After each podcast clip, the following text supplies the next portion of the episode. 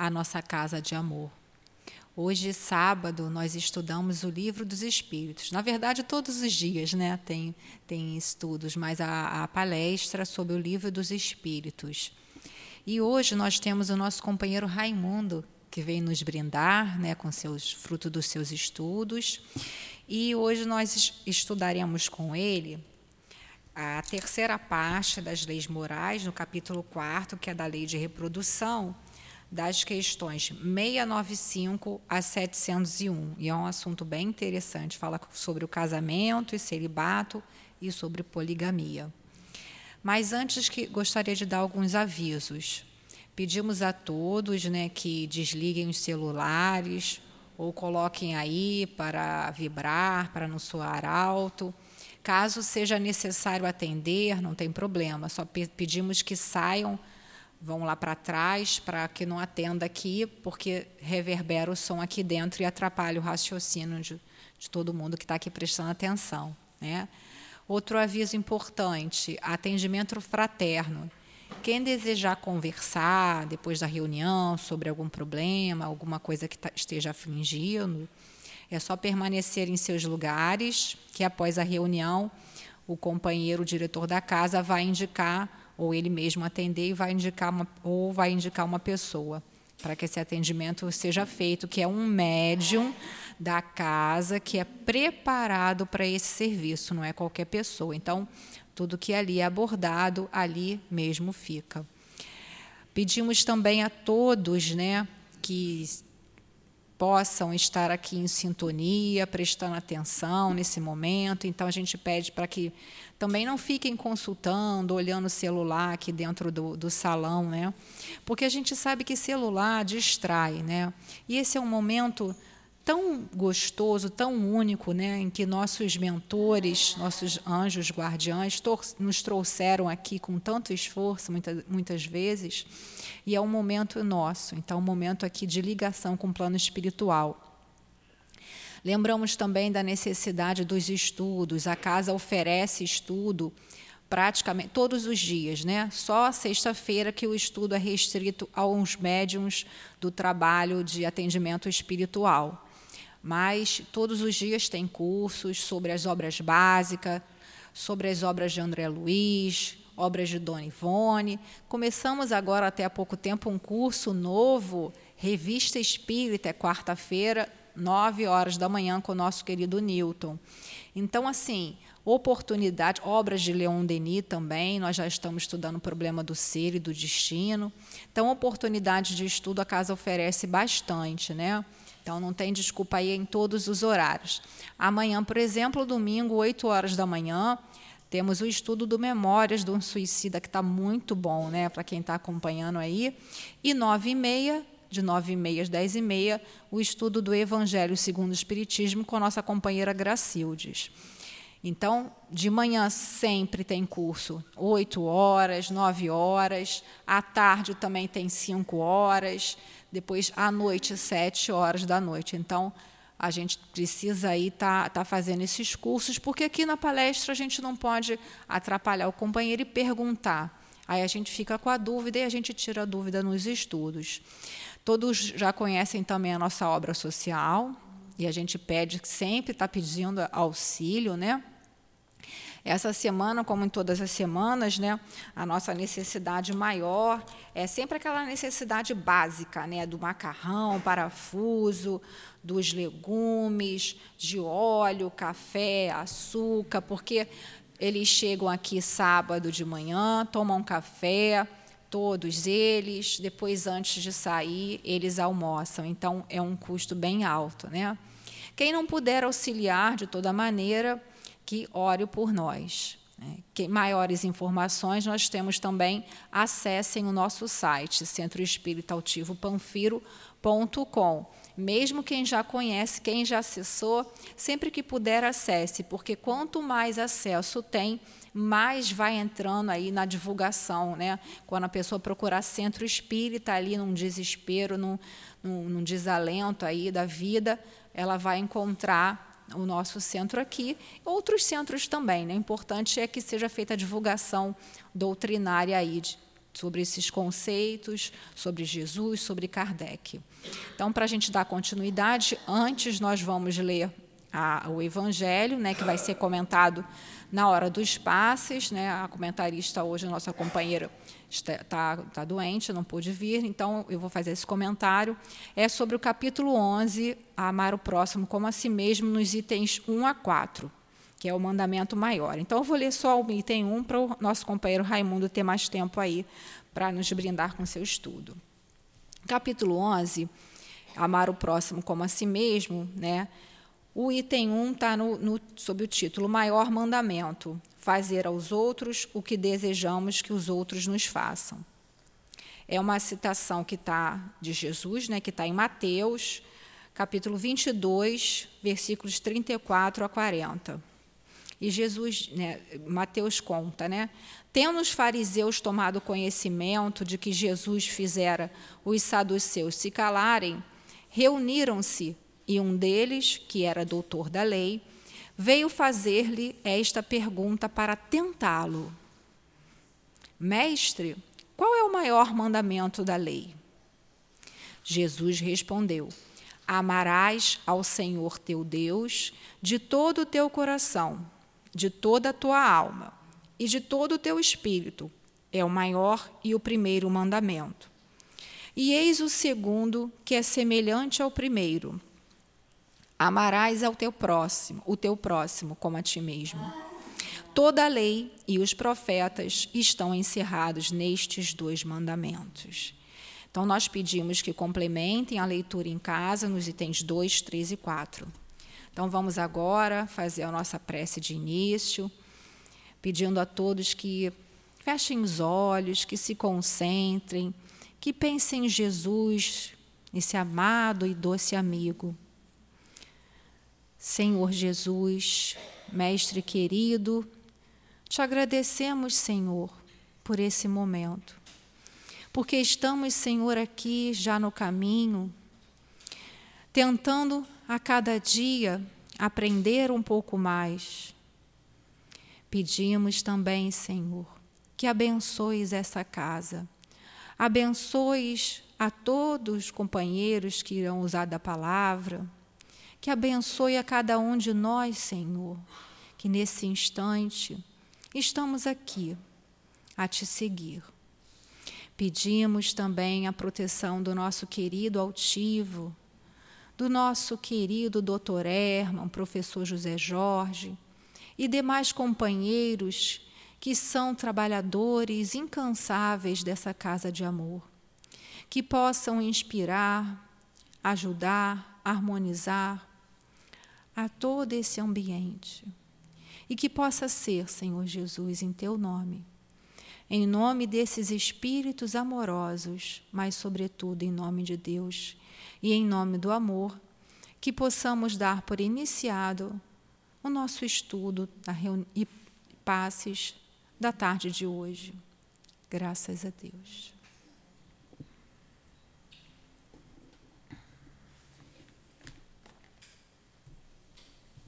Então, como eu falei lá, nosso companheiro vai abordar esse assunto bem interessante sobre o casamento e celibato. Eu vou ler a primeira questão, que é a 695, só para a gente se situar aí. Então, pergunta Kardec aos espíritos.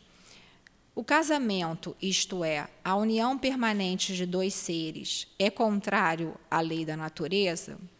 Respondem os espíritos. É um progresso na marcha da humanidade. Sobre a poligamia, questão 700. A igualdade numérica que mais ou menos existe entre os sexos constitui um indício da proporção segundo a qual devem se unir?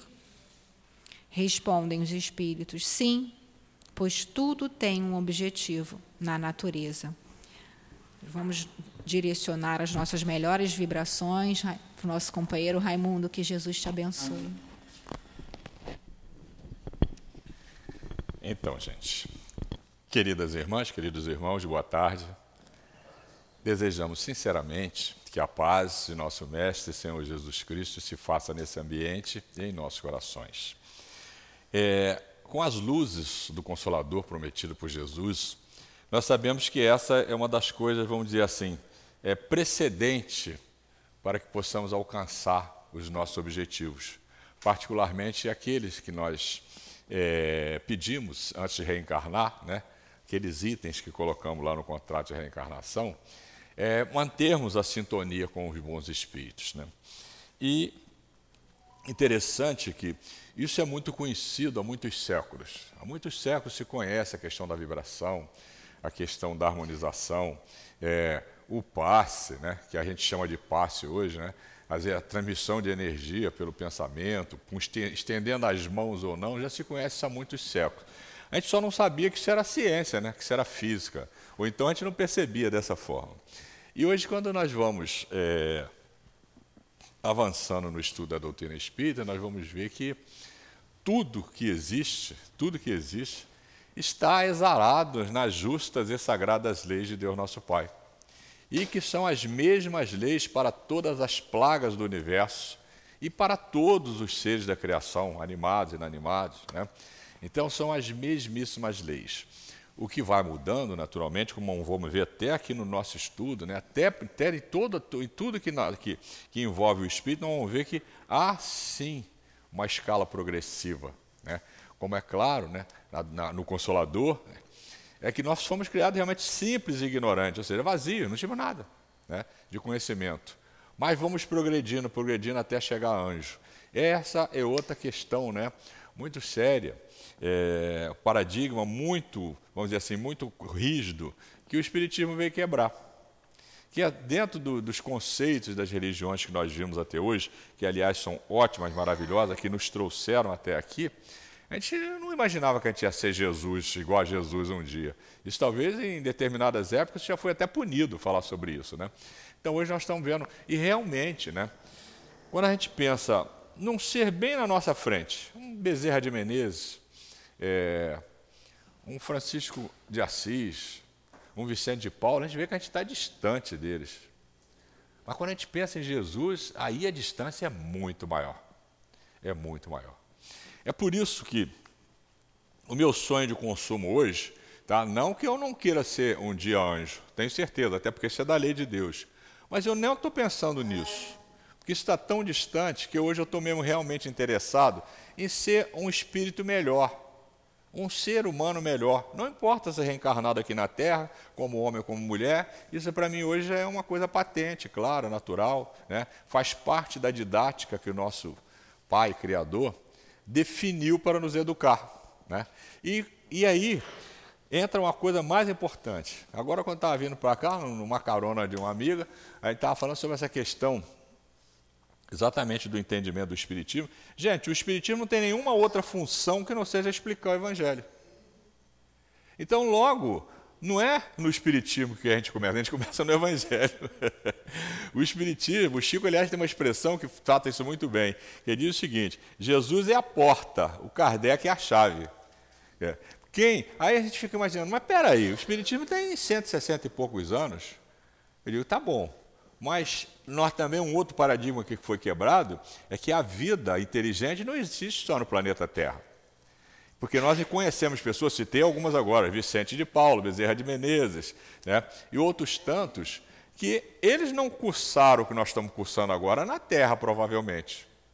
Porque eles reencarnaram na Terra, o Espiritismo ainda, não, nem existia.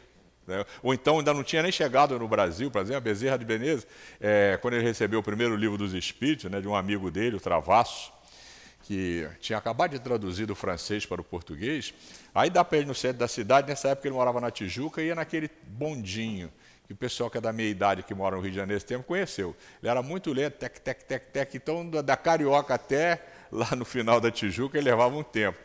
E doutor Bezerra, quando recebeu aquilo no centro da cidade, pega o livro, como ele era católico até o último fio de cabelo, quando fala espírito, as outras religiões cristãs, peraí, espírito isso não é coisa de Deus. Ele falou, mas eu acho que eu não vou cometer nenhum pecado por lei isso aqui não. Foi o travasso que me deu, o travasso um homem culto. Aí ele começou a folhear o livro e foi até o final, quando ele chegou na Tijuca, é, mas eu já conheço isso. Então, gente, para nós, para mim, não sei se para vocês, para mim, quando eu tomei conhecimento da doutrina dos espíritos, parece que foi a primeira vez. Tá? Eu devo estar tendo a primeira reencarnação como espírita, porque o Evangelho não tem nenhum de nós que chegou ao Espiritismo que não conhece há muitos séculos. E muitos de nós fizemos parte tá, da religião institucional, né, que está aí há muitos séculos, né, que é a Igreja Católica, que inicialmente né, é, o cristianismo não pertencia à Igreja Católica. Né, a Igreja Católica assumiu, a Igreja Católica Romana assumiu o cristianismo no ano 1200 e alguma coisa, no, no ano 200 e alguma coisa, no terceiro século dessa era. Então, gente, como nós podemos observar, para que nós possamos entender o Evangelho de Jesus, o que, que é essa segunda parte do livro dos Espíritos, principalmente? Porque essa terceira, as leis morais, está vindo depois da segunda, a segunda parte é exatamente para nos revelar o mundo dos espíritos e as, todas as relações dos espíritos. Encarnação, desencarnação, escolha de prova. Como é que é o modus operandi do espírito? Se nós não nos vermos como espírito, fica muito difícil entendermos Jesus. Porque Jesus nunca falou de coisa da terra, ele sempre falou do espírito, encarnado ou desencarnado. Né? E, para não deixar dúvida, né, num dado momento, quando ele estava se despedindo da terra, quem pega muito bem isso é João, né? Evangelho de João, no capítulo 13, primeiro ato da, da, da despedida foi a Santa Ceia. Né? Em seguida, no 14, capítulo 14, esse capítulo é fantástico. Né? Kardec tirou ali pelo menos quatro capítulos do Evangelho segundo o Espiritismo. No primeiro deles, ele deixa bem claro para a gente: gente, na casa de meu pai tem muitas moradas. Se não fosse assim, eu falava para vocês. Ele só não pôde explicar para a gente que essas moradas são moradas classificadas.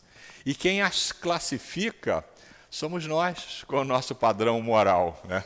É um outro assunto que a gente vinha discutindo há pouco, é, que a gente estava querendo sair na rua e alguém parou o carro numa posição difícil, o outro veio e era difícil. Aí você fica olhando assim, fica refletindo, gente, como é que pode? São atos e gestos tão pequenos de amoralidade que a gente não considera que é amoral. Por quê? Porque a, a, a moral, né? o que, que é moral? Tem N definições. Né? Não, no Evangelho dizemos a moral é a regra do bem viver, é na doutrina dos Espíritos. Agora, se você fizer uma análise mais sem fora do dicionário, mais dentro do realismo, eu gosto muito de usar, por exemplo, os pardais, né, os, os, os radares. Se você, a gente conhece bem aqui a Avenida das Américas, a Avenida das Américas tem excelente, né, depois da ampliação, tem várias pistas de rolamento de um sentido no outro, a pista central com três faixas é, você pode andar 80, a lateral com duas faces você pode andar 70. E você observa o seguinte, às vezes acontece conosco também, não estou dizendo que eu, não, que eu passei disso não, ainda estou aí. Você está na pista central, aí o pardal está longe, você up, chega a 100, aí freia para passar 80. Olha, cara, que coisa interessante. E se não tivesse o pardal, vocês se lembram? Quando a Avenida das Américas não tinha o pardal? Sexta e sábado era um morticínio, principalmente de jovem. Né? E andava ali embalado, e a gente passou por lá também, correndo bem nesses tempos. Né? E aí depois você vai ver de cara, quando eu ajo dessa forma, o que, que eu estou dizendo para o Cosmo? Ó, eu ainda não tenho educação para morar num planeta, habitar um planeta, reencarnar num planeta que não tem radar, e que não tem multa, que não tem guarda. ainda não tenho essa formação. Então, quando eu vou me vendo dessa forma, começa a ficar mais fácil entender um monte de coisas que Jesus nos falou, que certamente há dois mil anos, e foi exatamente isso que nos levou a bater palma para Barrabás, a lutar pela sua crucificação, porque ele simplesmente nos concitava a moralidade. O Evangelho, os textos do Evangelho são os textos mais moralizantes que existem no planeta. O Evangelho, segundo o Espiritismo, é o livro mais moralizante da doutrina. Né? Por quê? Nós não queremos, hipótese alguma, é, agir tá, de maneira que eu não tivesse alguém me cerceando. Porque se não tivesse ninguém me cerceando, eu pegava o que é do outro, tomava a terra do outro, eu pegava os animais dos outros. E hoje não, gente. E aí, quando se imagina quando Jesus falou, que está lá na lei de Moisés, que eu tenho o direito de devolver aquilo que eu receber, dente por dente, olho por olho. Nós seguimos a lei de Moisés, né? E aí ele fala, gente, eu digo para vocês que não é isso não. É necessário que você ore pelo inimigo, queira o bem do inimigo e faça prece pelo inimigo, perdoe o inimigo. Isso você imaginou o peso disso para nós há dois mil anos atrás, cara? É um negócio muito bruto, muito bruto. E aí, por que é que nós estamos chegando no Espiritismo agora? Por que é que normalmente a nossa vida, não sei a de vocês, ainda tem um monte de tropeços? Porque tanto os tropeços, tá, como as, as, as, as, as, as beatitudes, as coisas boas, somos nós mesmos que construímos. A partir do momento que nós não construímos mais tropeço, nós não vamos ter mais dificuldade. Mas é imediato? Não, de imediato você já começa a notar, porque você é forra a sua mente desses valores que Jesus nos trouxe e começa a enfrentar as vicissitudes que temos de viver, sabendo que são provas. Ou expiação, estou pagando conta, ou então são provas mesmo. O que é prova? Eu tenho que provar que aprendi para que eu possa avançar. Tá? Então, é, aí a gente começa a pensar. Aí, quando você começa a afundar um pouquinho mais nos estudos, você cai nesses romances do mundo dos espíritos. Tem uns que mostram com clareza a vida no mundo espiritual. Aí você vai ver o arranjo reencarnatório. Para e pensa, analisa. Qualquer um dos livros que você lê sobre reencarnação, o cara está reencarnando agora, está recebendo o filho, não sei o quê, por quê? Porque matou o outro, porque torturou, porque roubou o outro, que não sei o quê. Aí você vai ver a vida dele, eles são enfermeiro, médico, engenheiro, pedreiro. Igual a nós, de caraca, então a minha é a mesma.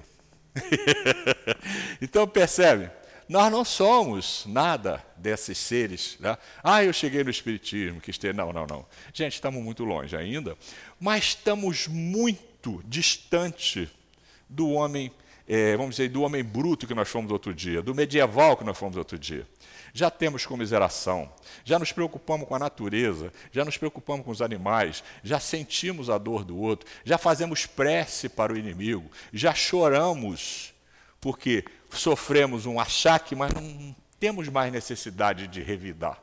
Mas às vezes, pelo menos para muitos de nós, para mim, às vezes está isso. Aí você entra num estado. Por quê? Porque até agora eu vinha revidando e achava que o normal era esse, porque eu ainda estava vivendo a lei de Moisés outro dia. Então, para nós que chegamos ao Espiritismo, está o capítulo 20 do Evangelho segundo o Espiritismo, ele é muito claro, né? Ali está o capítulo dos Espíritos. Somos nós, os trabalhadores da última hora. Porque os da primeira hora são aqueles que implantaram o cristianismo há dois mil anos. É só você pegar aqueles cinco grandes romances de Emmanuel que você vai ver o sacrifício que foi. Né?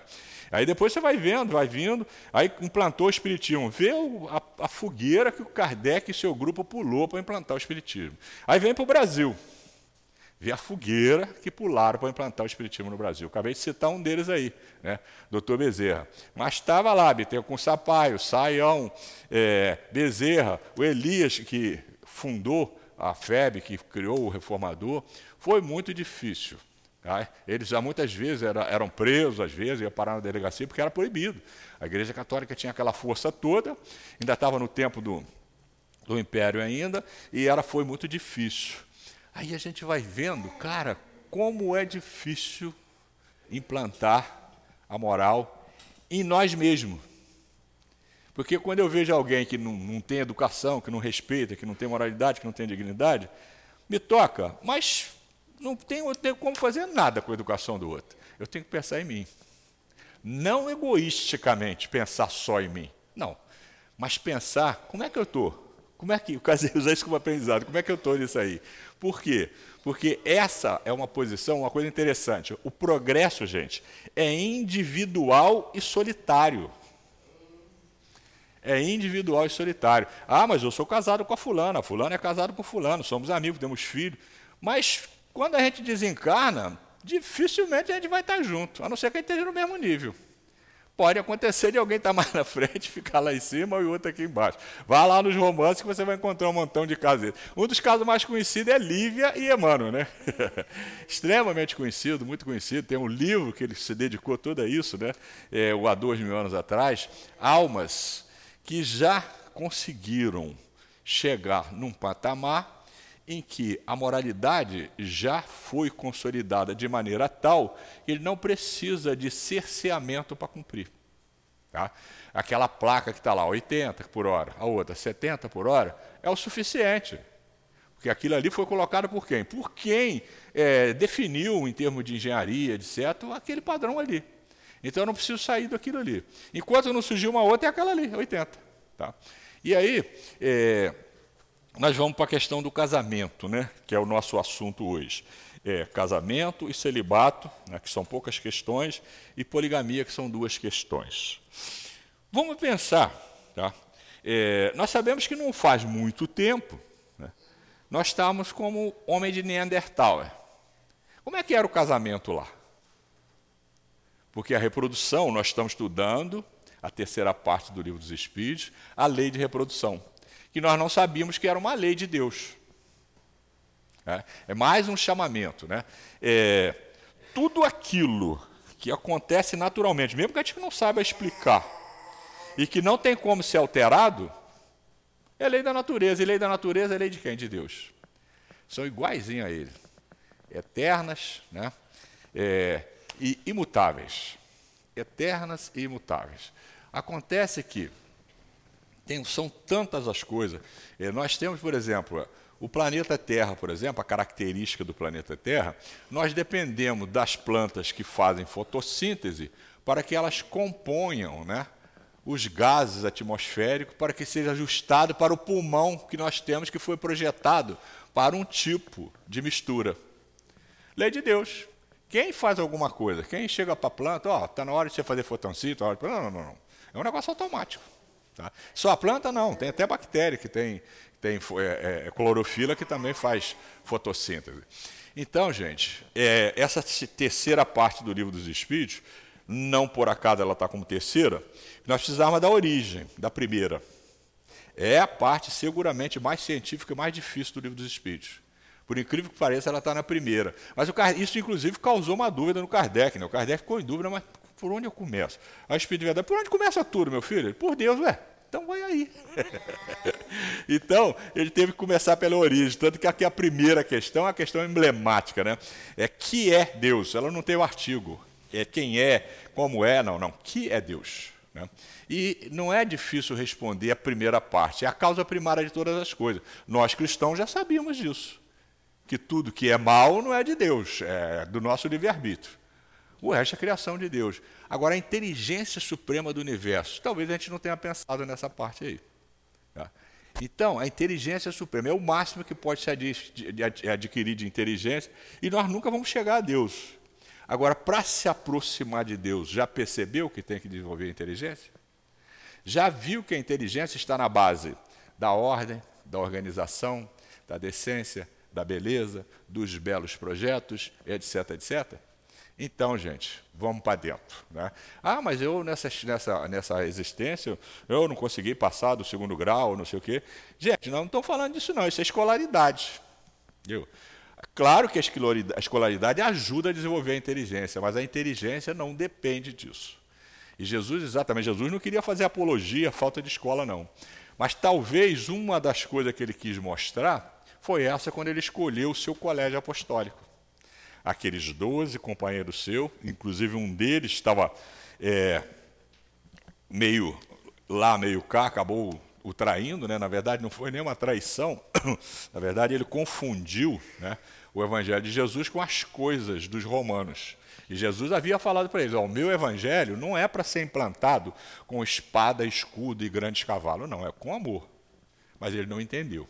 O pobre do Judas escorregou aí, percebeu imediatamente e por isso suicidou. Né? Mas entre os doze, ele tinha um que, pela característica dele, tinha nível superior, que era o coletor de impostos. Ele deveria ser é, o economista, o contador, dessa área aí, no mínimo, né? Porque a função dele era uma função, na, para a época, muito importante e que exigia os cálculos, etc, etc. E o segundo sabia ler e escrever, que era o Judas e contar. Por isso ele era o responsável pela caixinha. É o cara que recolhia os meios para adquirir, porque eles tinham custo nas viagens deles. Né? Lembra que na Mulher Samaritana, ele para aqui para conversar com a Mulher Samaritana, eles vão na cidade comprar alimento, e o Judas que. E os outros dez eram analfabetos, gente. E talvez o mais tosco deles era Pedro. Tá? E talvez o mais idoso, talvez não, o mais idoso era Pedro. E, no entanto, foi nesse espírito que ele planejou e fixou a atividade principal depois dele, guiar esse grupo. E Pedro fez com maestria, com maestria. Então veja, não confunda a escolaridade com moralidade e com inteligência, tá? Muitos de nós até perdem oportunidade, mas muitos de nós não têm oportunidade de avançar muito na escolaridade. Mas podemos avançar em inteligência, podemos avançar em conhecimento. E o conhecimento do Evangelho de Jesus e da doutrina espírita, ele não precisa de escolaridade. É óbvio que quanto mais desenvolvemos o cérebro físico, mais facilidade nós temos com tudo, não tenham dúvida. Mas não obsta que, mesmo que eu não tenha escolaridade, que eu não entenda os valores morais do, é, do Evangelho de Jesus e as coisas tão simples e fáceis da codificação dos Espíritos e das grandes obras que nos chegam. Por que, que a gente está falando isso? Porque, para entender essa questão do casamento, essa é uma delas. Observe que quando nós éramos bem mais brutos e estamos vindo, aí depois nós já melhoramos bastante, chegando no medievalismo. Talvez foi a fase mais crítica da nossa existência. Foi onde nós devemos ter arrumado os maiores débitos. Foi nesse período aí. Por quê? Porque as duas coisas que mais nos afundam tá, é o quê? É apego a bens materiais e atender os cinco sentidos. Isso é a coisa que mais nos afunda no planeta material e que mais nos afasta do meu sonho de consumo, que é um planeta de todos. Só que eu ainda estou fazendo Enem ainda para passar por regeneração, tem que passar uma, uma, uma, reca de reencarnações no regeneração, onde eu vou conseguir sublimar os cinco sentidos para que eu nasça num planeta é, de todos, onde nem corpo físico eu tenho mais, é, onde todas as ações serão realmente com a mente, onde o meu corpo físico, quando eu estiver encarnado lá, ele é mais tênue do que o meu perispírito aqui. Então, essas questões são questões de fundo para que a gente possa entender Jesus. E o livro dos Espíritos nos traz com muita facilidade isso aí, e desde que a gente continue a estudando, a lendo, a debatendo, é, como a nossa irmã informou aí, uma das funções principais da Casa Espírita é fornecer né, esse arsenal de possibilidades de conhecimento através dos estudos. Porque são tantas obras. É, quando a gente faz um. Se a gente fizer uma, uma contazinha aí por alto, o, livro, o, o Chico tem cerca de 450 livros. Volta 350, só aí 800. De, Ivone tem lá acho que 16. É, Zilda Gama, e vai pegando, só pegando só top, só top. Tem mil livros aí. Quer dizer, para mim não dá, se eu começar hoje, não dá para ler nem um quarto, né? Eu tô, já estou bem cascudo, eu chego lá, chego. Mas o cara novo que começar ali agora, talvez não consiga até o fim da vida ler isso tudo se ele colocasse tudo na. Tá? Então, olha o, manancial de conhecimento que nós temos. Preciso, por isso, não precisa sodamento. Precisa sim de um método. E qual é o método? O codificador colocou. Tá? E depois, e o codificador, não podemos esquecer isso, ele não é, encerrou o Espiritismo, ele iniciou o Espiritismo. O Espiritismo continua, todo dia se renovando. Tanto é que ele botou com todas as letras lá. Se algum dia você encontrar alguma coisa na ciência, que a ciência comprova que te for conta a minha obra, larga a minha obra e vai com a ciência. Porque nós somos é, espíritos, estamos em progresso e todas as outras coisas. Né? Mas o que é muito interessante é que, na proporção que vai abrindo a nossa mente, o nosso conhecimento, nós nos tornamos mais conforme com as leis da natureza. Tá? Nós passamos a nos sentir mais confortáveis, porque nós deixamos de ver diferença entre nós. Né? Porque esse negócio da diferença, a diferença física, por exemplo, é uma coisa, é muito, é muito comum se ouvir dizer que lá, o povo brasileiro é um povo tão assim. Gente, o povo brasileiro é o mínimo múltiplo comum do, do planeta. Eu estou numa plateia aqui, que eu estou de frente, vocês não estão de frente. Não tem nenhum rosto parecido com o outro. Se eu estivesse no Japão, como é que seria? Ah, mesmo padrão. Se você tivesse na Noruega, na Suíça, e que tivesse só aquele povo dali. Cara, então, e como diz André Luiz, né, tá lá um, nossa comunicação dele lá naquele livro Espírito e Verdade, nosso paladar já provou os acepipes de todos os continentes. Tá? A nossa pele já pegou o sol em todas as latitudes, em todas as longitudes, e vai por aí afora. Então, quando nós chegamos no Brasil, é, coração do mundo pátria do Evangelho, e chegamos no Espiritismo, não tenha dúvida, não foi nenhum privilégio, nem temos nenhum privilégio por isso, foi conquista. Por estarmos no Espiritismo, é conquista nossa. Tá? Conquista que tem uma contrapartida, porque mais será pedido a quem mais foi dado. O que, que se quer dizer? A minha consciência registra tudo, vai me cobrar muito por saber disso, ter certeza disso, certeza absoluta, e não procurar me corrigir. é a tal da reforma íntima, né? que ela, vamos dizer assim, a reforma íntima ela dá como que uma celeridade nesse processo de se aproximar do melhor, né? das condições melhores, das condições mais felizes. E aí fica mais fácil quando nós pensamos no homem de Neandertal. Aí avançou bastante. O homem medieval avançou muito, chegou hoje. Aí nós vamos para as nossas questões. A primeira dela, nossa irmã já leu, e ela está assim. É, a, minha, a, a, minha editora é diferente da dela, então tem uma diferencinha só de, de palavra, mas o conteúdo é o mesmo. Né? Será contrária à lei da natureza o casamento, isto é, a união permanente de dois seres? Será que você vai contra a natureza? Ele fala: não, é um progresso na marcha da humanidade. Porque no homem de Neandertal não tinha casamento, mas tinha reprodução. Mas antes do homem de Neandertal, era muito mais, mais, mais, vamos dizer assim, mais primitivo. E até os primeiros homens que chegaram na Terra. E aí a gente vai progredindo. Deixa eu quer ver? Não é, se você for na história do Brasil, por exemplo, não faz muito tempo que no Brasil não tinha cartório, não tinha casamento. O casamento era aquela certidão dada pela Igreja Católica. É. E aí, é, como a legislação dos homens progride como os homens, na progressão, chegou uma hora que a sucessão dos direitos civis precisava de documento que garantisse isso. Tá? É uma coisa interessante, é, se eu me lembrar agora, acho que foi, foi, foi lá no finalzinho do século, ou logo no início desse, houve uma mudança na legislação brasileira que os centros espíritas tiveram que alterar os seus, seus estatutos, porque eles não tinham, a maioria não tinha quem, quem sucederia. Suponhamos que o centro for dissolvido de quem que são os bens. Tá? Hoje não, se você, o seu centro for registrado, tiver CPF, o seu estatuto tem que ter isso. Tem que ter o sucessor, não importa, não te cobra quem. Normalmente se coloca ou uma outra casa espírita, que não é a melhor opção, que ela também pode afundar, se coloca a FEB, por exemplo. Muita gente coloca a FEB. Entendeu? O, nosso, o centro que eu já faço parte, normalmente é a FEB. Isso faz parte da legislação, assim também foi o casamento. Nós vamos passar aqui pelo celibato, que é um, uma, uma é um dogma da Igreja Católica. Por que, que a Igreja implantou o celibato? Exatamente por isso por causa da sucessão civil. Quem são os, os dirigentes da Igreja?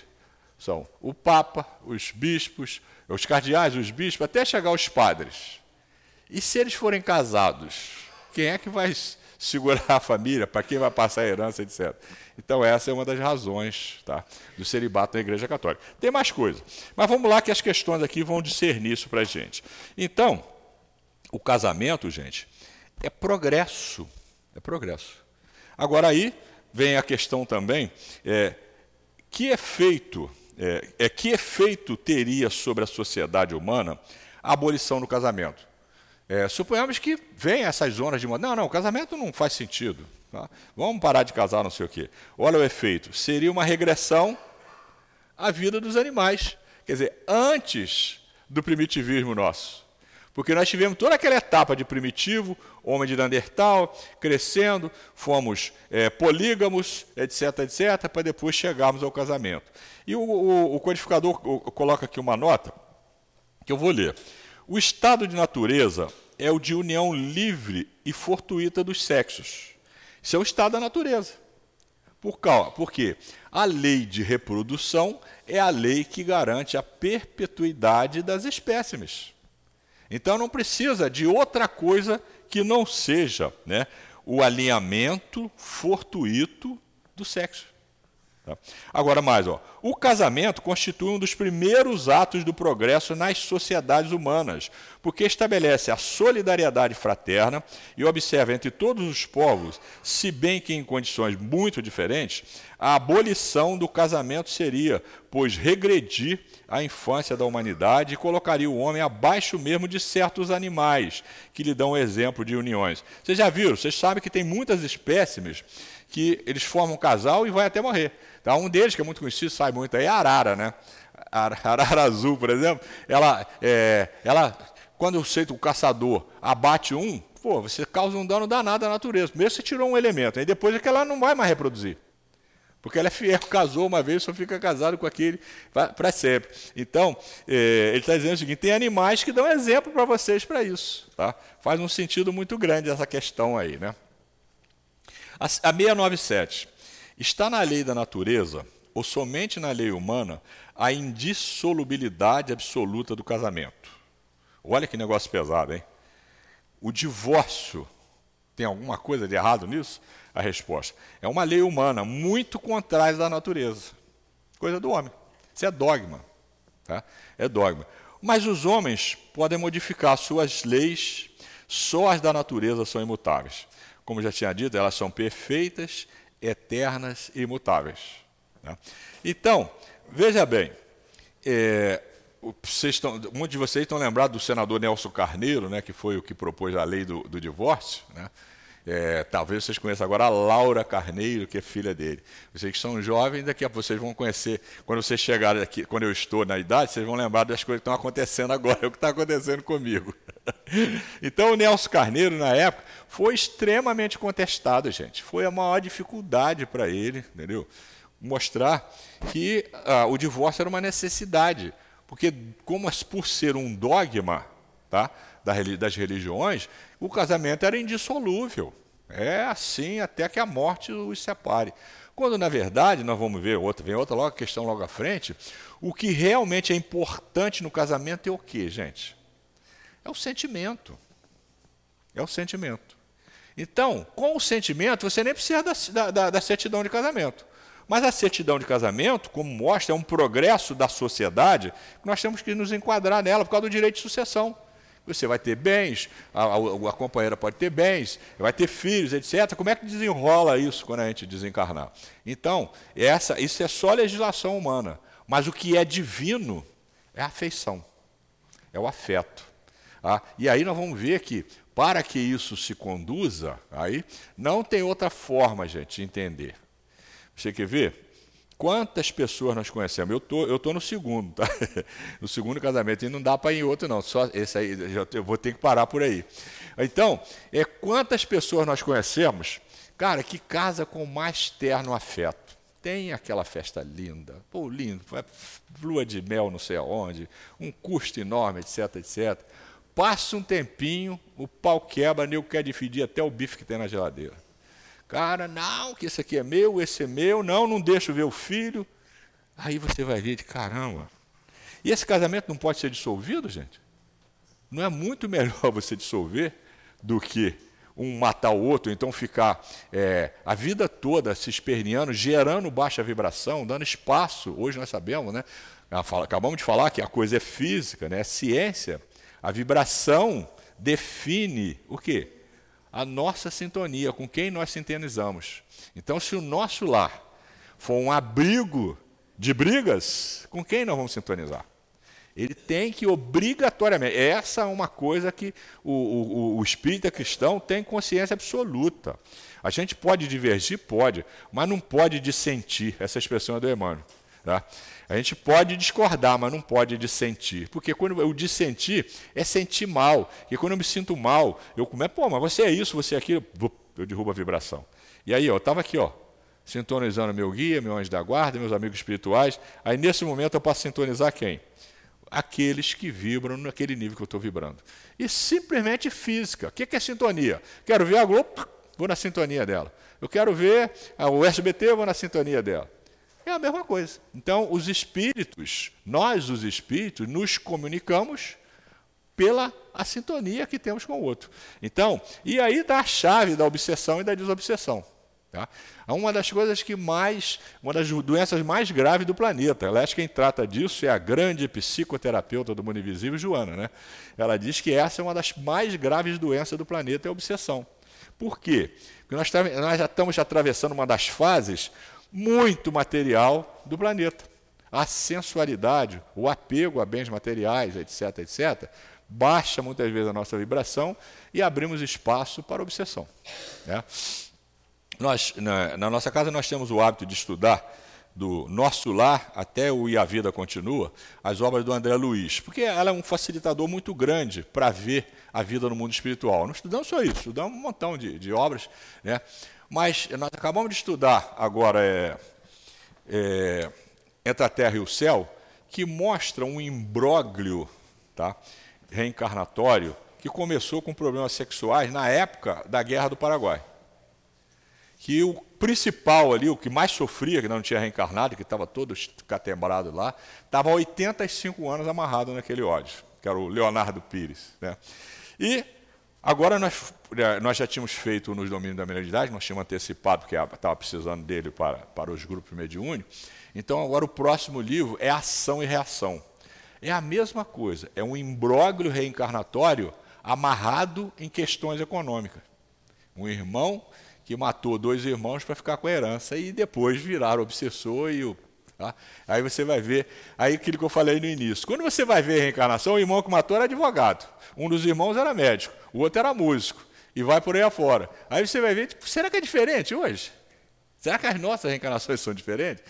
Precisamos refletir sobre isso. E aí nós podemos entender sobre essa questão da dissolubilidade do casamento. Isso é tão sério que os fariseus perguntaram a Jesus: Mas, Senhor, não está na lei de Moisés que eu posso dar carta de divórcio à minha mulher? Ele disse: Sim, está na lei de Moisés por causa da dureza dos vossos corações. Mas antes não era assim. Quando eu era homem de Neandertal, não tinha isso. Porque o meu coração não era duro assim. O que, que a gente fazia? O tempo todo a gente corria atrás é, de alimento, de abrigo e fugindo de feras. Então nós não tínhamos tempo para ter essas coisas. Tá? Depois, quando nós progredimos, e é o que, que aconteceu naquele período que nós tomamos melhores e que nós ficamos mais arraigados aos cinco sentidos. Nós transformamos tudo que nós usamos apenas como necessidade em acepip. O alimento deixou de ser só o necessário para ficarmos vivos. Aí passamos a, quem pode, né, comer coisas nobilíssimas, vinho de não sei quanto, licor de não sei quanto, filé de não sei o quê, etc, etc, etc. A CEPIP. Tem alguma coisa ali errado? Não, está até no progresso isso, né? Se você está progredindo, tem recurso, você pode adquirir o melhor e, e comer. Mas só não pode esquecer que isso é do corpo. E se você ficar apegado só a isso, aí é que é o problema. Porque você não é espírito. O que vai permanecer não é espírito, o corpo não vai apodrecer. Só que o espírito não sofre interferência do corpo. A gente desencarna agarrado nos vícios, não sei o quê, e vai para o outro lado sofrer. É só ir lá para as obras que a gente vai encontrar lá um montão. Vai no, no Libertação, você vai encontrar um inferno cheio, mas cheio, cheio. Tem uma vala lá que vai daqui a São Paulo só de almas pútridas, né? o André descreve. Então, por quê? Porque nós, nesse período, aí você fica assim, mas aí quem não entendeu né, Jesus, quem não entendeu o Espiritismo, mas que justiça é essa? A justiça é. Tem alguma coisa mais nobre do que o meu direito de escolher o que eu quero fazer? É o livre-arbítrio. E Deus nos deu o livre-arbítrio para quê? Exatamente para mim. Eu reclamo para caramba com o livre-arbítrio. Imagina se não tivesse livre-arbítrio. Então, a dor e o sofrimento não é uma prescrição didática de Deus, nosso Pai. A prescrição didática é o aprendizado. Se eu aprender, eu não sofro. Entendeu? Então, a dor é contrapartida das minhas ações. Né? E aí eu começo a pensar: e, eu, e quem separou?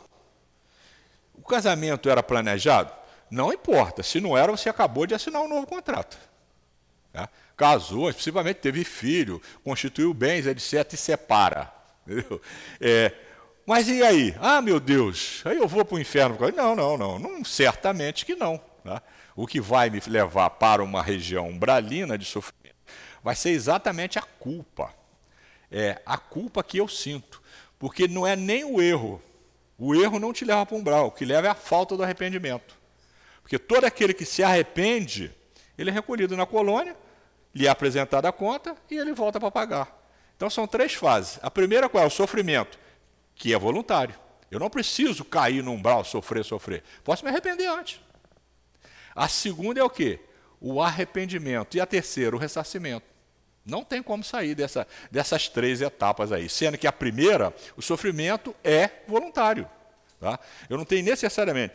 Tem um livro fantástico aí que eu voltei, que provavelmente vocês já leram, né? do irmão Jacó. É o doutor Bezerra, com a, com, com, seu, com a sua caravana, que de N atividades de amor na terra, uma delas é caravaneiro de levar almas recém-desencarnadas para as colônias. E ele está levando um grupo, entre eles o irmão Jacó, que era o Frederico Filho, né? um homem rico, que era muito ligado à febre, etc, etc, e que doava milhões para fazer um monte de coisa, mas o sentimento não era tão puro. E no grupo tinha um sujeito que estava indo com ele, uma, um espírito, né? do indivíduo que tinha acabado de desencarnar, que ele tinha matado alguém. E isso é grave. Isso leva para o umbral.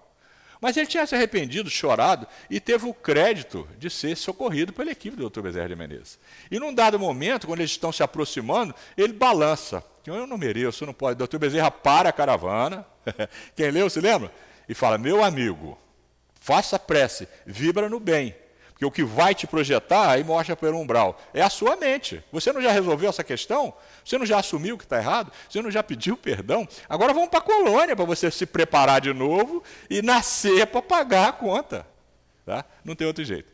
Então, fica muito mais claro. Então, essa questão da separação, para nós espírita, ela não pode ser simplesmente uma separação. Nós podemos perceber que ela é totalmente normal. Ela é lei da natureza. Mas é bom que eu não fique odiando quem eu separei, não. Porque você lembra que Jesus falou? Reconcilie depressa com seu inimigo enquanto você está com ele a caminho, porque senão ele vai te entregar ao juiz, o juiz é o chefe da cadeia, ele te mete na cadeia, você só sai de lá quando pagar o último centavo. Então, se eu não aprendi a amar, eu não vou abrir a cadeia, continuo preso. Tá? Então, a questão não é se separar ou não, é o mal menor. Tá? Então, quando Jesus fala, pode sim, está na lei de Moisés, mas por causa da dureza dos vossos corações, que muitas separações poderiam perfeitamente ter continuado sem a separação se simplesmente resolvesse uma coisa alinhando os pensamentos, a conversa, etc, etc. Tá? Então, essa é uma questão de fundo, muito importante até. Né?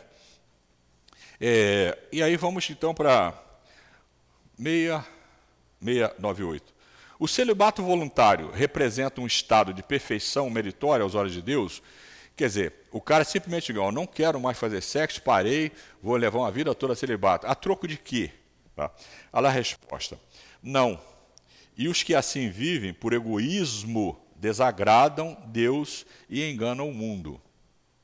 Agora aí, porque tem o celibato também que tem utilidade. Né? O Kardec, que sempre que não perde a oportunidade, na 699 ele pergunta: da parte de certas pessoas, o celibato não será um sacrifício que fazem com o fim de se votarem de modo mais completo ao serviço da humanidade?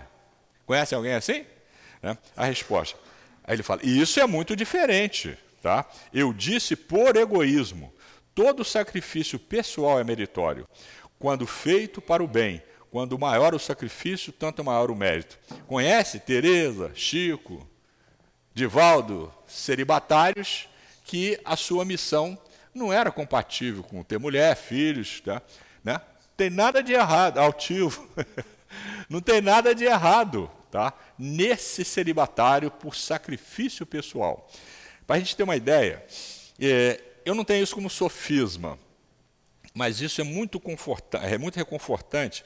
O apóstolo Paulo, lembra que naquelas suas viagens, né, ele conheceu Timóteo, era garotinho, tinha um monte de meninos que cresceram com ele e que, na verdade, era espírito elevado, que hoje a gente sabe, alguns deles até assinam é, obras da, da codificação. Erasto, por exemplo, era discípulo de Paulo. Né? Um deles, tá, porque Paulo tudo indica que ele morreu virgem. Por quê?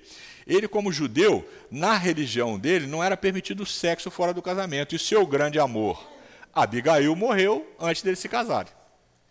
Então, logo, e ele continuou judeu. E quando ele deixou de ser judeu, Jesus parou. Deixou de ser judeu, não. Quando ele saiu do rabinato, né? Foi quando Jesus parou ele no caminho de Damasco e ele se tornou um dos maiores pregadores do Evangelho. E nessa condição, ele não tinha tempo nem lugar para se casar. Aí o menino chega para ele, poxa, mas o senhor é admirável, como é que o senhor superou isso? Ele, não, senhor, eu vivo com o espinho do desejo cravado na minha carne. Lembra disso? Está lá no Paulo Estevão. Então você vê só, ele tinha o desejo, ele gostaria de casar, mas só que ele via, toda vez que provavelmente que ele pensava nisso, ele via aquela cena que ele viveu no deserto e ele tinha falado, senhor, o que o senhor quer de mim? Ele falou, vai lá que a Anania vai te dizer. E a Anania falou para ele, ó, cara, é muito duro, é muito bruto a tarefa que você vai comprar, mas ela dá um crédito fantástico. Tá? Mas você vai pular muita fogueira. Então ele pulou todas essas fogueiras, sem mulher, sem filho, sem ninguém atrás dele. Então é diferente o celibato feito para se sacrificar em benefício de uma grande causa, do que não vai a nossa crítica a ninguém. Alguma religião que cobra que você seja celibatário, e aí ele vê que a maioria está enganando o mundo. O próprio Espírito de Verdade informando isso. Né? E a gente vai, então, Nós saímos então da, do casamento e celibato e temos as duas questões da poligamia. A primeira dela, nossa irmã leu, foi o seguinte: 700. A igualdade numérica que mais ou menos existe entre os sexos constitui indício da propagação em que devam unir-se? Sim, porquanto tudo em a natureza tem um fim. Ninguém, muita gente não presta atenção nisso, mas a quantidade de homem e mulher que existe no planeta é praticamente a mesma. Planejamento, tá? é lei de Deus, planejamento de Jesus. Tá? Ah, nós temos não sei quantos homens, tem que ter uma correspondência mulher. Você fala, mas existem regiões, mas regiões onde tem guerra, por exemplo. Agora nem tanto, mas no passado. Era uma falta de homem enorme, porque os homens iam para a guerra, morria a maior parte, ficava um monte de mulher. Mas por quê? Interferência da falta de moralidade do homem. Não foi no planejamento divino. Tá? Então, essa é uma das questões. A poligamia vai contra isso aí. Tá? Tem uma mulher para cada um. Tem um homem para cada mulher, entendeu? Então, mas se o cara tem 10 e se tivesse uma vai faltar para alguém, tá? Então há um balanço, né? Há um equilíbrio nesse balanço aí entre os, os sexos encarnados na Terra. Essa é a 700. A 701, que é a nossa última questão, é qual das duas, a poligamia ou a monogamia, é mais conforme à lei de Deus? É você ter só um par ou vários, né? É, um homem ter várias mulheres, uma mulher ter vários homens. Tá? Qual que é mais de acordo com a lei? Fala, a poligamia é lei humana, cuja abolição marca um progresso social. Nós sabemos isso. Há muitos anos, poligamia no Brasil é crime. Existem planetas ainda. Aliás, é, onde Jesus nasceu, ainda tem muito atraso nessa área. Lá, lá ainda tem a poligamia legal, ainda pode ser polígamo. Aqui no nosso país, só os índios têm isso. Tá? Mas ainda assim tem regras. Né? Tem regras lá, não é simplesmente, não, não. O cara tem que cumprir as, as regras, as leis lá da tribo. Né?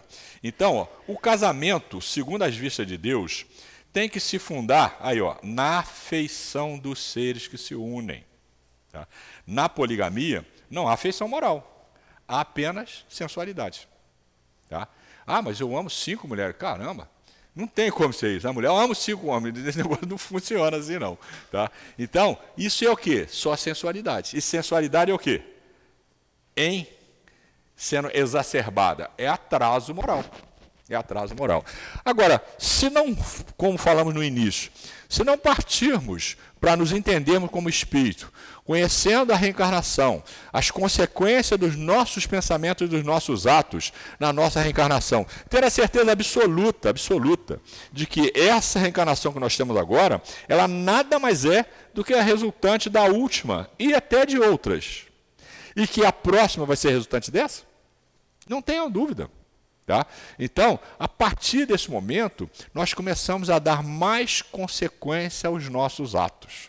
É, eu não chego a sentir falta, mas eu, como todo, como a maioria de nós vem do catolicismo, e também o evangelismo, é, eles têm lá é, um, um curso para noivos. Né? Por que, que, o Espiritismo não tem, gente? Você observa, pelo menos não conheço. Tá? Porque não precisa. Eu não preciso fazer curso para noivo. O curso para noivo, o que, que o diácono, o padre, o pastor fala lá? Exatamente isso aqui, gente. As responsabilidades que você assume quando casar. Tanto é que, é, é que ele fala para você, ó, é, para sempre, na tristeza, na alegria, na bonança, na escassez, está junto para sempre. Para nós espíritas, nós já sabemos que se há afeição, tá? se não tem nenhum artificialismo nisso aí, o negócio é planejado. Né? 388, a questão do livro dos Espíritos. O codificador pergunta: o que, que acontece com seres que um nasce lá em Tóquio, o outro nasce em São Paulo, um dia uh, junta e cola? Magnetismo. O piloto disso é o magnetismo que vocês ainda não entendem. Hoje nós já entendemos. Então, é muito bom termos essa consciência para que possamos darmos consequência a todos os nossos pensamentos e os nossos atos. Aí você vai mas Raimundo, você consegue? Não, cara, eu vivo dando topada, eu estou tentando, estou lutando, estou fazendo reforma. Porque nessa encarnação eu tenho alguns itens para cumprir, eu estou tentando cumprir. Depois vai vir outra para me avançar nisso aí. Gente, está dentro do nosso tempo. Fico muito grato a vocês, muito obrigado pelas boas vibrações, tá? Muito obrigado à direção da casa pela oportunidade de estar aqui. Muita paz. Nós que agradecemos, não é? O nosso companheiro Raimundo, todo aí o fruto dos seus estudos que ele trouxe. Pedimos agora aos nossos companheiros médios que se desloquem, que ocupem os seus lugares.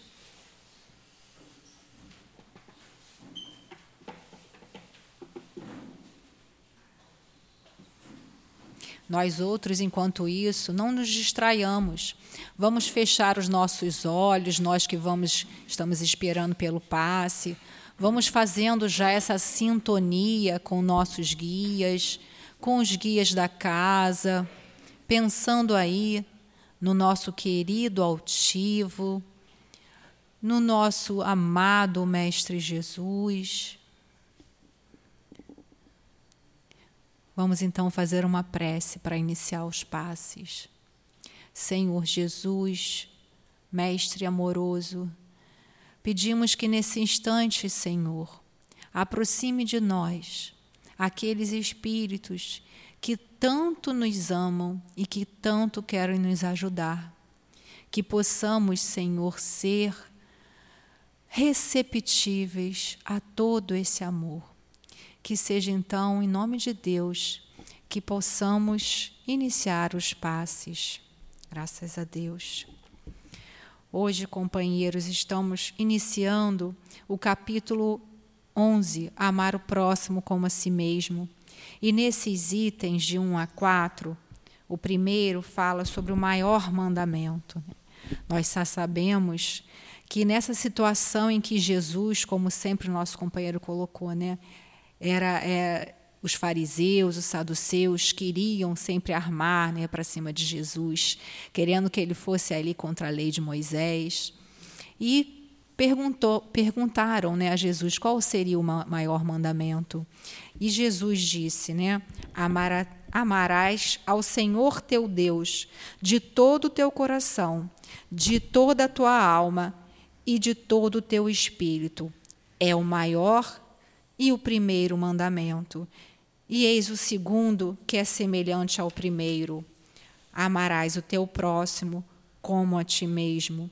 Toda a lei e os profetas estão encerrados nesses dois mandamentos. O maior mandamento é o mandamento de amor. É sobre isso que Jesus veio falar. É sobre isso que o Espiritismo continua a nos orientar. Mas esse amor não é o amor-paixão, não é esse amor que nós achamos que temos. É o amor ensinado por Jesus, o amor a Deus acima de todas as coisas. E esse amor ao próximo, como a nós mesmos, para isso nós precisamos saber nos amar. E para saber nos amar e desejar aos outros o queremos, que queríamos para nós, temos que, em primeiro lugar, querer para nós coisas boas né? Quando disse aqui também, né? Tu, é, fazei aos homens o que, que desejar que eles vos façam. Tratai todos os homens da mesma maneira que querem que vos tratem. E no item 3 é a famosa parábola do devedor implacável ou do credor incompassível que o Caibar Schutter traz para nós, em que o Senhor perdoa aquele que devia e que aquele que devia, depois que foi perdoado para o Senhor, não perdoou os companheiros. Então, o tempo todo, o Evangelho vem nos convocando ao perdão, ao amor, à mudança de paradigma, à mudança interior. Então, eu preciso aprender a me amar. Não é o egoísmo, é aprender a me amar, querendo o melhor para mim. E o que é o melhor quando Jesus colocou né, que Deus, nosso Pai, dá o melhor para todos nós. É o que for melhor para nós, como espíritos imortais que somos. Enquanto nós não aprendermos esse sentido desse amor que Jesus trazia, ainda vamos continuar rodando, caminhando em círculos. Porque quando pensamos em amor ao próximo como a nós mesmos, temos que refletir que estamos fazendo para nós mesmos de bom?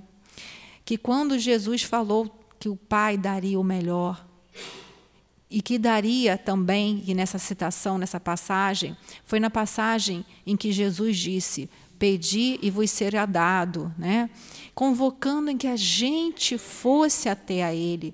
Em todos os momentos de Jesus, Jesus nos chama. Em todas as curas que foram feitas, Jesus conclama aquele que quer ser curado. E sempre ressaltando a importância desse movimento, desse movimento de amor, desse movimento do verdadeiro amor, da verdadeira ligação com o Pai, com Deus. Então nós precisamos estar pensando mais nisso. O que nós estamos fazendo por nós mesmos? Estamos buscando saber, estamos procurando os recursos que a Casa Espírita nos oferecem, dos cursos. Estamos procurando o trabalho no bem, que é o remédio para todos os males, que a obra social nos oferece que possamos voltar para casa refletindo nessas questões que foram colocadas aqui na tarde de hoje. Esse é o maior mandamento, o amor a Deus sobre todas as coisas e ao próximo como a nós mesmos. Que nós possamos ter no nosso coração esse sentimento. Então, dando continuidade, nós vamos agora fazer a nossa prece para encerrar os nossos trabalhos. Pai de amor, Pai de infinita justiça, de infinito amor, de infinita misericórdia, Pai bom, Pai justo. Ajuda-nos nesse dia para que possamos rememorar todas essas passagens, esses conhecimentos aqui fornecidos, esses fluidos amorosos dos guias da casa, desses espíritos abnegados que possamos sair daqui guardando esse presente que nos foi concedido nessa tarde. Rogamos a esses benfeitores amigos que nos acompanhem nos protejam de retorno aos nossos lares ou aos nossos objetivos, enfim. Que possamos, ao chegar aos nossos lares, agora ou mais tarde, divulgar essa doutrina de amor através do nosso exemplo. Que possamos aprender a cada dia, Senhor, contigo. Pedimos, Mestre querido, que essas doces vibrações se espalhem pelo nosso bairro, pela nossa cidade, pelo nosso estado, pelo nosso país. Pedimos, Senhor Jesus, que fortaleças a direção material e espiritual desta casa de amor e a cada trabalhador e a cada assistente também, Senhor. Pedimos pelo nosso presidente, Senhor Jesus, pelo nosso governador, por todos os, pelo nosso prefeito, por todos os homens que têm nas mãos o poder, que eles sejam tocados no coração, Senhor Jesus, a fazerem o melhor e que nós possamos sempre, Senhor Jesus, estarmos firmes, dizendo: eu sou cristão, eu sou espírita cristão. Que em teu nome, Senhor Jesus, que acima de tudo, em nome de Deus nosso Pai, em nome do amor, possamos dar por encerrado a nossa reunião de estudos e de passes da tarde de hoje. Graças a Deus.